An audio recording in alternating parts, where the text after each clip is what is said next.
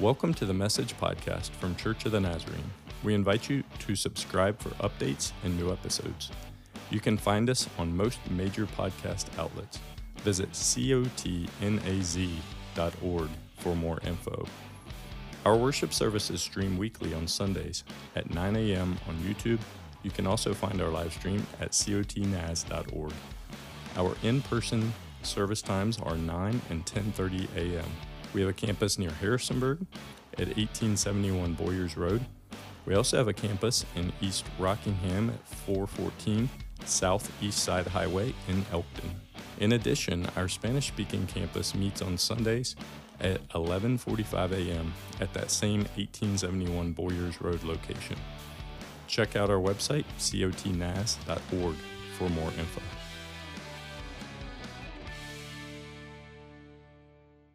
Hey, as we dive into our teaching text this morning, I want to invite you to turn to the book of Philippians in your New Testament. You might remember I've got a free hack for remembering where this is within the New Testament, because sometimes it can be hard to find. If you will remember, General Electric Power Company. What? General Electric Power Company, Galatians, Ephesians, Philippians, Colossians. So if you're flipping and you find yourself, your first open is right there in the middle somewhere, you know which way to turn, General Electric Power Company. But as you turn today, do you have some favorite verses from Philippians? Like maybe you've heard some verses that stick out. Maybe they're on your coffee mug at home this morning. Maybe you've heard this one. I can do all things through him who gives me strength. You ever heard that one before? Yeah, that's Philippians. That's 4:13, and we see that on basketball sneakers. We even see it tattooed on one MMA fighter's chest. I'm not saying that's what we're going to do in this series, but we see it a lot in our culture, right? Well, maybe you think of chapter 1, verse 21, where he says, "For to me to live is Christ, and to die is gain." What a profound truth and a profound statement of faith. One that I reflect on or find myself looking at quite a bit here of late is chapter 2, verse 13, where it says, "For it is God who works in you to will and to act in order to fulfill his good purpose." Philippians 2:13. I'd also confess that I probably have a least favorite verse, and it comes right after this, as a matter of fact. And I say least favorite because I find myself having to wrestle with it more than I would care to admit to a room full of people. That's Philippians 2:14, where it says, "Do everything without grumbling or arguing," or some translations say complaining. And I know some of y'all are smiling and chuckling. Yeah. Next time you're having a hard day, you chew on that and let me know how it goes. I'm just saying, do everything without grumbling or arguing. Philippians is a unique letter. I'm not even going to chase that one down. Philippians is a unique letter. Paul doesn't expressly tackle deep theological issues or doctrinal matters within the church like he does in so many of his other letters. Philippians really reads like a thank you card. But it still contains rich teaching, encouragement on how to live the Jesus life amidst the challenges of our day to day. You see, it contains a lot of key practices and ideas that are essential to walking out your faith in our everyday going to work, school, shopping lives. It's uplifting and encouraging, yet it will challenge you at your innermost person. So today, I want to welcome you to our new teaching series, the beginning of a 9-week study of the book of Philippians called Living the Jesus Life. Living the Jesus Life. This series is next up, and what's become an annual practice of spending time focusing on one book of the Bible, deep dive in the Scriptures. Each week, we're going to take a specific portion of the letter and dive into its themes, its highlights, its ideas, to see the truth that is equipping us as followers of Jesus in 2023. You might say that this letter, the Philippians, is an ideal manual for living life as a disciple of Jesus in our time. And so our journey begins today at chapter 1, verse 1 of Philippians. I would invite you to turn there. The text will be on the screen. It's also in your YouVersion notes if you're on the Bible app. So Philippians chapter 1, verses 1 and 2. It says, "Paul and Timothy, servants of Christ Jesus, to all God's holy people in Christ Jesus at Philippi, together with the overseers and deacons. Grace and peace to you from God our Father and the Lord Jesus Christ. Let's pray together as we dive into God's word. Father in heaven, we thank you today for your word. Lord, we thank you today that the same Spirit that indwelled the Apostle Paul, that caused him to write this truth, Lord, is alive and present in us today to help us hear this truth afresh and anew from you. And so, Lord, as we dive in, we don't want to read this text alone, Lord. We want you to apply its truth to our hearts. So, Lord, we're coming before you, seeking you, Lord, seeking to be transformed by you. And so, Lord, help us to hear the truth that the Apostle Paul is communicating, and help us to see it lived out, Lord, in our lives for your glory. And it's in your name we pray. Amen. So what we call the book of Philippians is really a personal letter, a letter written by the Apostle Paul. Now, Paul was in prison under the Roman authorities, the Roman government, when he penned this letter to his friends at Philippi. The church at Philippi was one of the first that he established in Eastern Europe in his missionary endeavors. It's about 10 years before the authorship of this letter that we would find the story in Acts 16. You can read there how Paul and his companions had traveled to Philippi, and they planned to stay just a couple of days. So this city was thoroughly Roman. And what I mean by that is very patriotic, very loyal to the Roman Empire. And it's believed that there was many retired Roman military that called Philippi home. And it's also believed that there wasn't quite enough Jewish population there. There wasn't enough men to start an official synagogue. And so believers, followers of God that wanted to worship and pray, just went outside the city gates and gathered together in prayer and reading of God's word. And so as Paul and his companions have traveled and they're residing there in a brief stay, they go outside the city to gather and to pray. And there they encounter a wealthy woman named Lydia. She was a dealer of purple and clothing, and it's believed that she was very, very wealthy. And so the story of Philippians really begins with a move of the Holy Spirit in Lydia's life, and throughout her whole household, this Jesus community is birthed as the Apostle Paul preaches the good news of Christ. And so it began in their household and spread out, and that personal connection is one of the reasons that this community, this letter, is so special to the Apostle Paul. They faced many challenges. That when you say Jesus is Lord, you're essentially saying Caesar is not, and that's a problem in a patriotic town. But despite all of the challenges, the church there, the community remained vibrant and active, and throughout the years, they would continue to support the Apostle Paul in his ministry endeavor, sending him financial aid and relief. And really, that's how this letter began, as a response to their generous gift of support. Let's continue there in verse 3 of chapter 1. He says, I thank my God every time I remember you. In all my prayers for all of you, I always pray with joy because of your partnership in the gospel from the first day until now. Verse 6, being confident of this, that he who began a good work in you will carry it on to completion until the day of Christ Jesus. As we're going to unpack a little deeper, a little further in later chapters down the road, we're going to see that the church, the community of Jesus believers there at Philippi, had commissioned a man named Epaphroditus, and no, you don't need a prescription for that. It was a man's name there in the early church. He was commissioned to carry a relief gift, if you will, a financial contribution to Paul's aid while he was in prison there in Rome. And so you can imagine Paul's dear friends show up, and he gets to engage. He gets to hear stories about what's happened, about what God's been doing. And yeah, sure, about the challenges that they're facing and the needs that the community has. And so the text we have today in this letter is really his response. He's sending it back down the road as an encouragement on in the faith. And as we dive in, only 6 verses in, we can tell that the savor, or the flavor, if you will, of this letter is different. It's different from some of the other letters that Paul would write. And we find there in verse 4, 4 verses in, Paul brings in this idea of joy. This idea of joy. He makes it clear that as he prays for them, as he remembers them, as he reflects on all those memories, he does so with joy.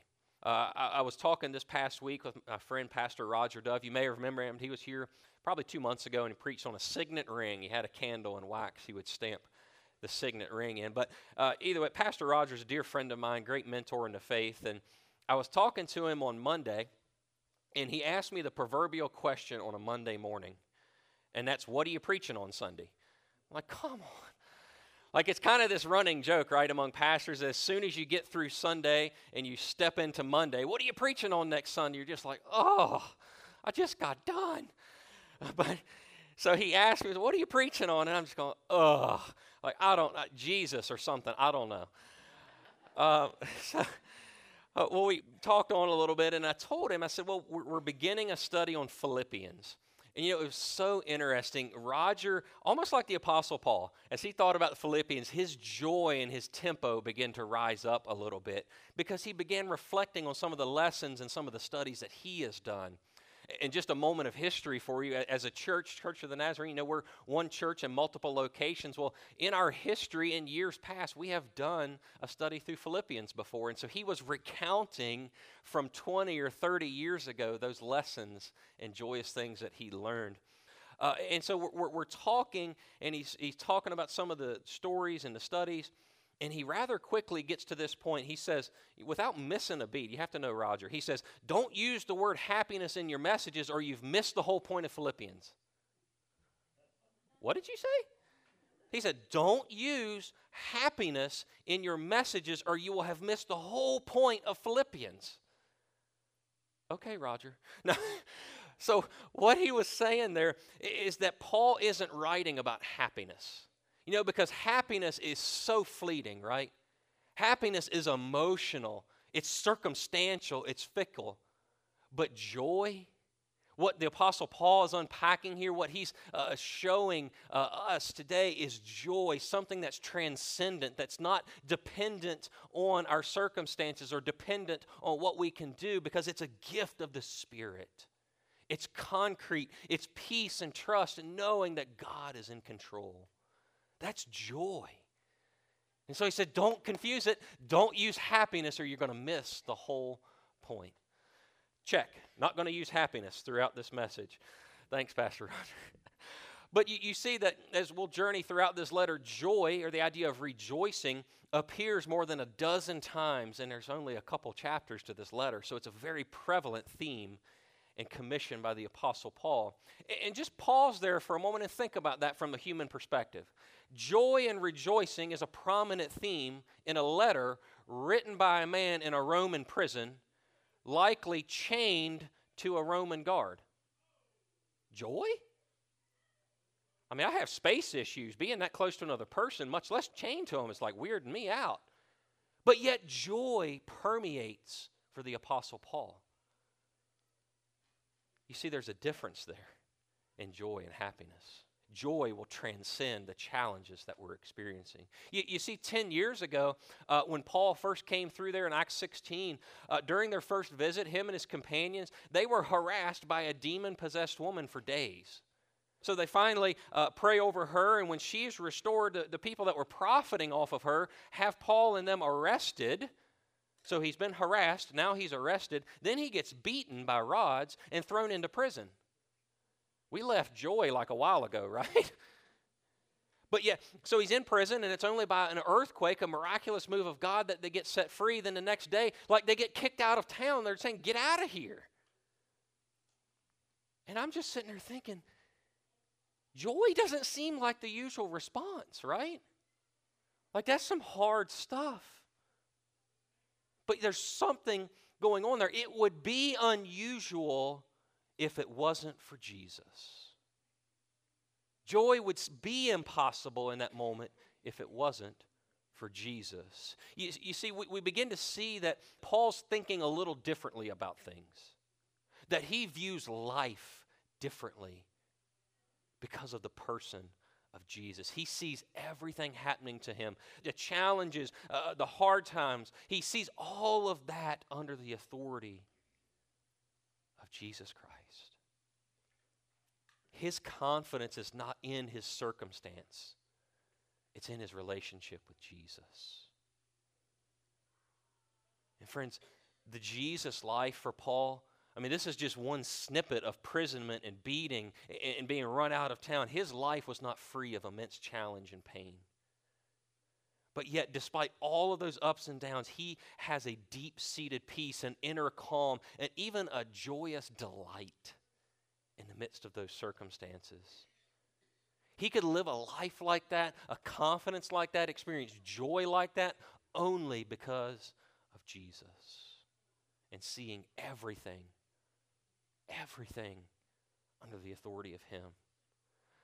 Chuck Swindoll, who writes a book called Laugh Again, and it's a great work on this letter of Philippians, and I'm sure you'll hear me quote it throughout the series. But within that book, he quotes a story of a man who, for 15 years, he had given his life, his heart, his soul, his everything into building a successful business. And it had gone well. He had built it from the ground up. But with that growth and with that success came a lot of the things that will normally accompany that, right? Like weariness, worry, anxiety, stress.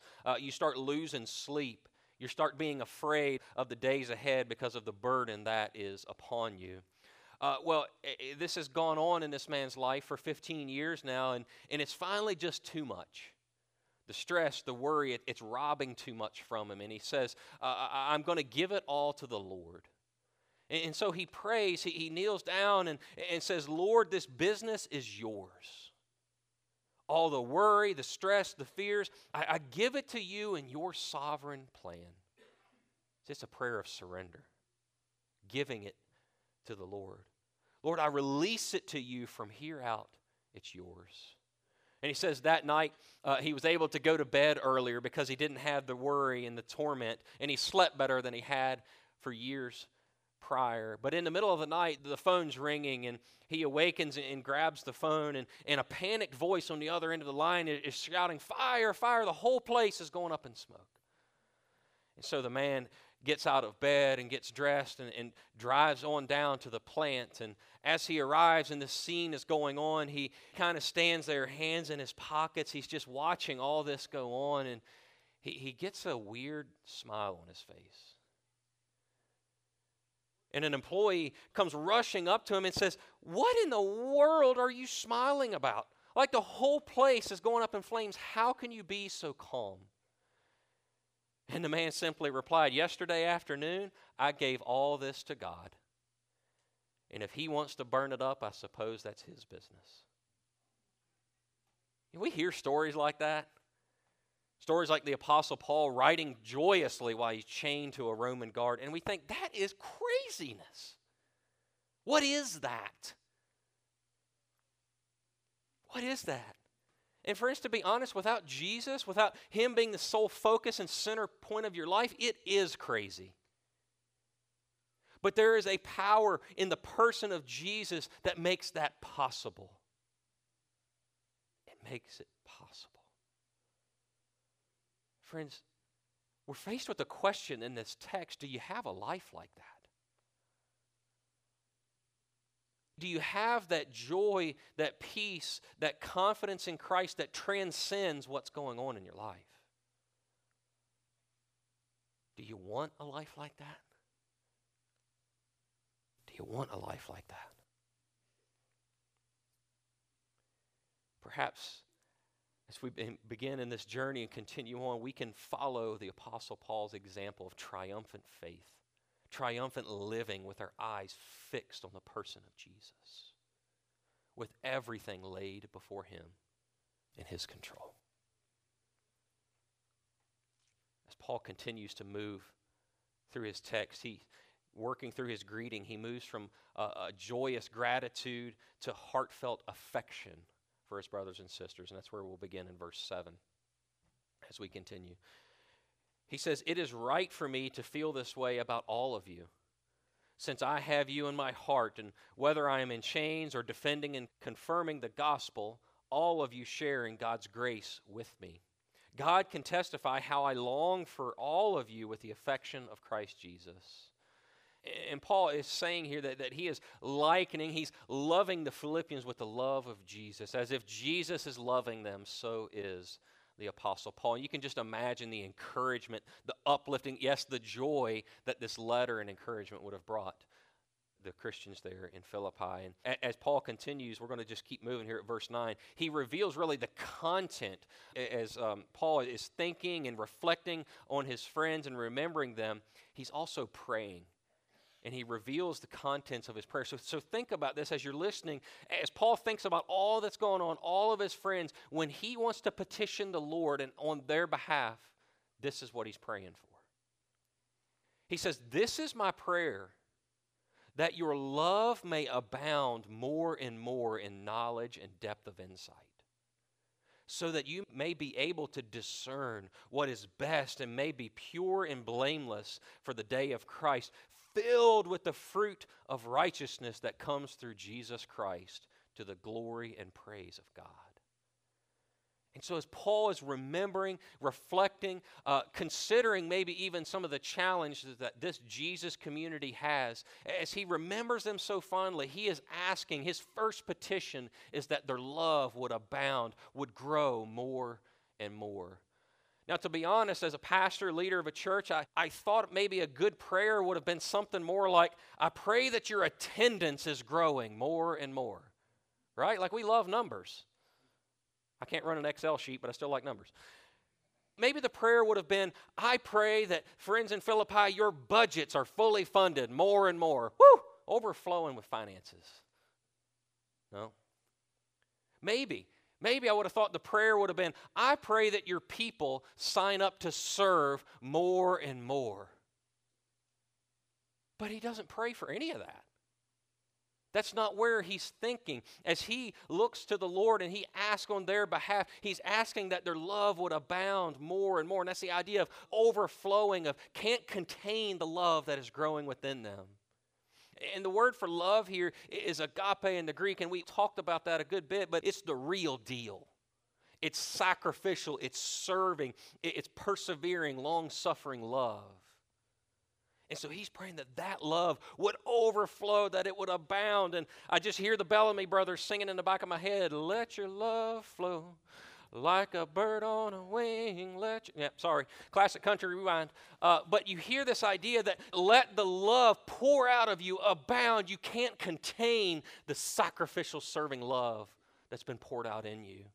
And it's interesting that Paul doesn't qualify this love. He doesn't say love for attendance or love for people outside the church or in the church. He doesn't qualify it. And I think he's trying to get us to see that we would just be people overflowing with love. We would be known by that. That we would be known by our love of God and our pursuit of Him, and that we would be known by how we love one another and how we welcome others into our community, that we would be known as people of love. But he doesn't stop there. You see, he gives love some guidance, if you will, some guardrails. He says, "I pray that your love would abound more and more in knowledge and depth of insight, so that you may be able to discern what is best and may be pure and blameless for the day of Christ Jesus."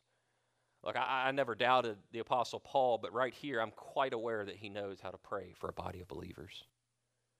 Whether it's in 70 AD, 2,000 years ago, or it's in 2023. You see, a great challenge in living the Jesus life is seeing our love grow in knowledge and insight. That we can be discerning in our love. Because we have a desire to be gracious, to be kind, to be welcoming. It's the banner inside the foyer, welcome. We have a desire to be welcoming and loving people, but Paul is saying here, look out, we need to grow in discernment and knowledge because we can't freely accept everything that comes our way. We have to be discerning. And so he's right on target here. He's right on target here praying that the Lord would increase knowledge, that He would increase discernment so that they can be godly discerners of ethical and moral matters in our lives and our communities. And friends, can I just say I pray that over us a lot because our world is changing. It's diverse.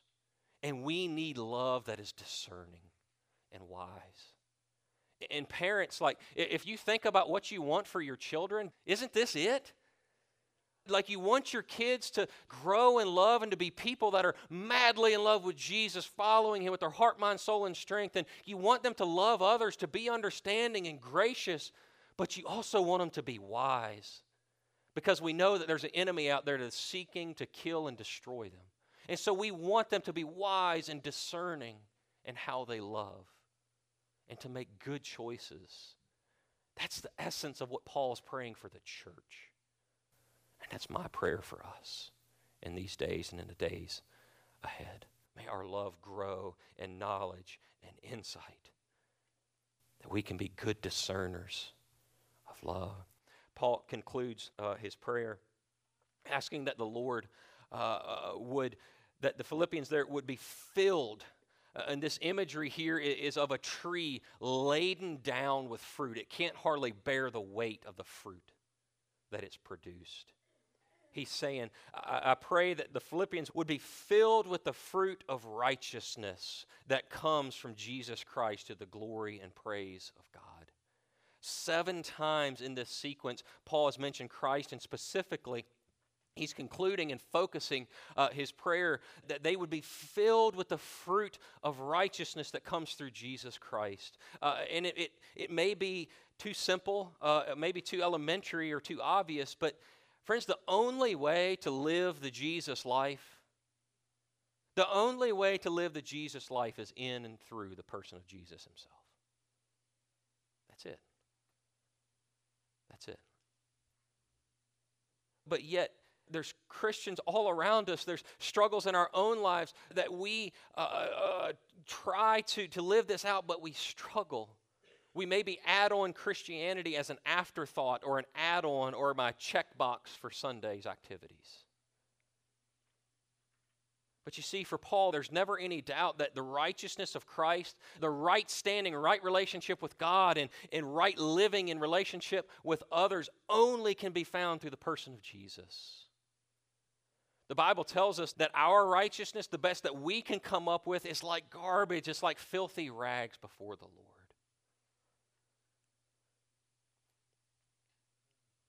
Paul's praying that their lives would be different because of Jesus. That their relationship with Jesus would form in them right living, right loving, right relationship with the Lord that's only going to come through Jesus, and that his life within them would transform how they related to one another and the rest of the world. That it wouldn't just be a checklist or an add-on, but that the life of Jesus would be all-encompassing of them to the glory of God. As the band makes their way forward. You remember my conversation with Pastor Roger this past week. He said something else that really made me stop, and I think it's going to be powerful over the next couple weeks. We're talking, I hadn't even told him the name of the series yet. He's kind of got him started, and he just started rolling about Philippians. But we're talking about the Jesus life, right? Like some of the themes of joy, and we're going to unpack later in the weeks ahead the mind of Christ. Oh, I can't wait. How that will transcend and change our lives. And we're talking about how Jesus gives confidence and hope and joy in the midst of immeasurable adversity.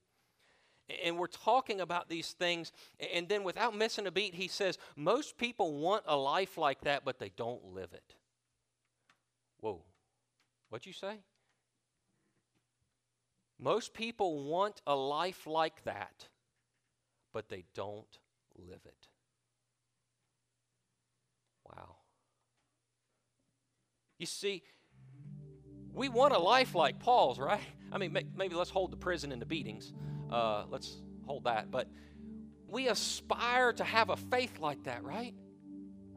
To have wise and discerning love, to be image bearers of God in and through our world. We desire to have that joy, that peace, that no matter what our world brings, no matter the challenges that come, we can sing, "It is well with my soul." We want that kind of life, but we don't live it.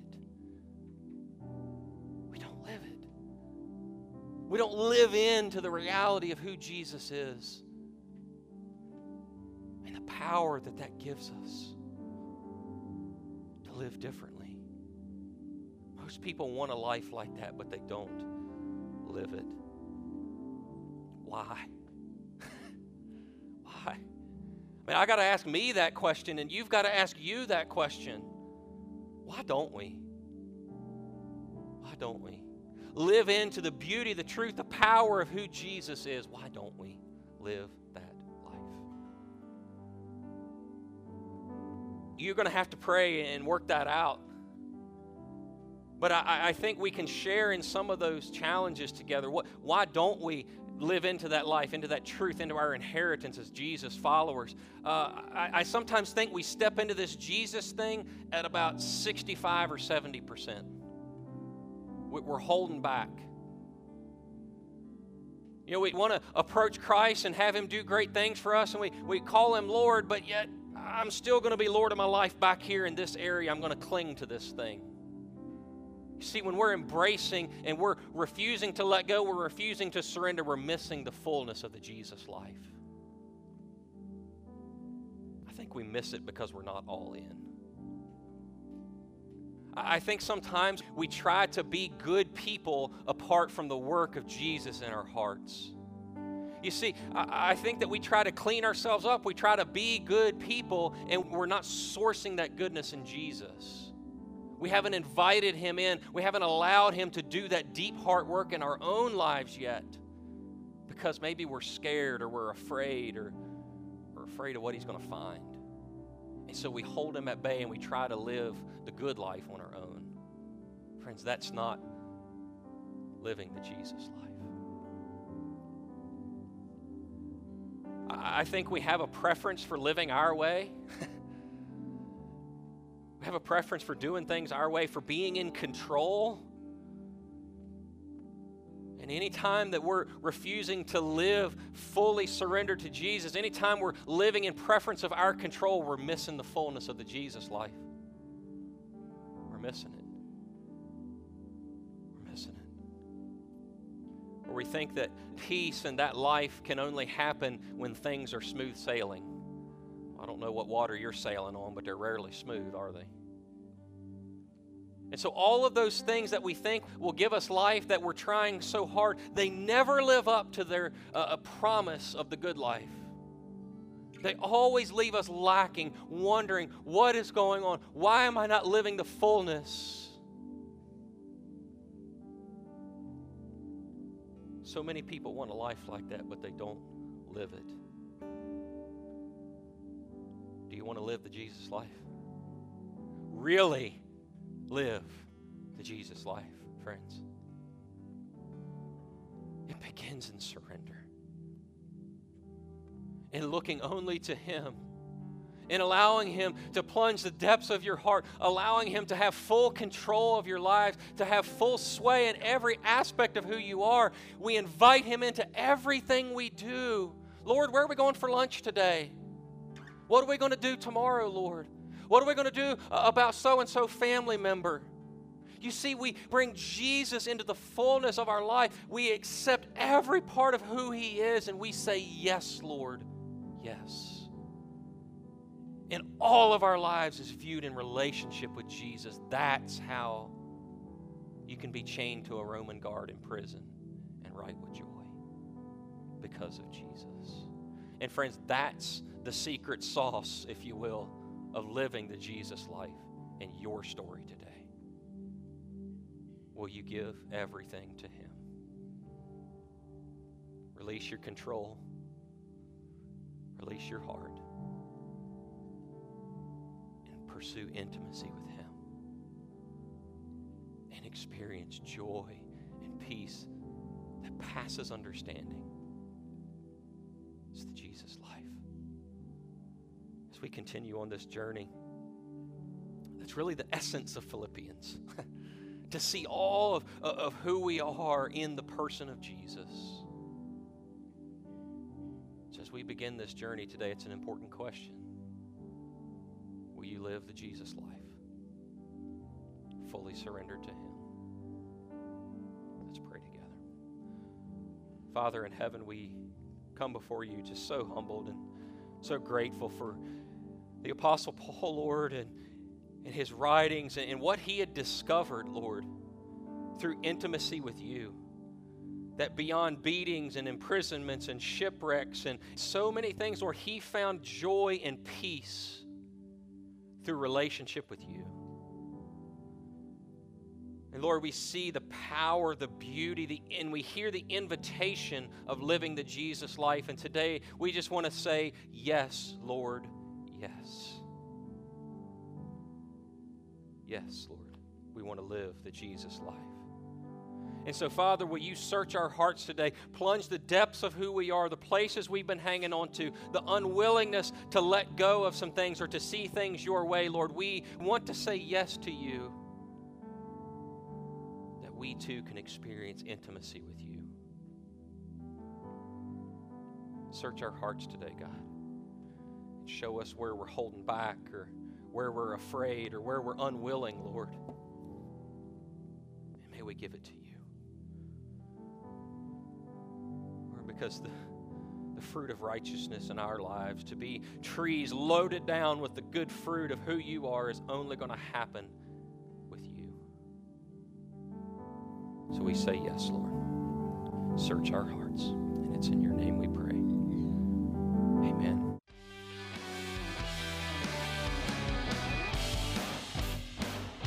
Thank you so much for listening today. You can email us at info@cotnaz.org for any questions about our church. When you're done listening today, please subscribe to this channel for updates and new episodes.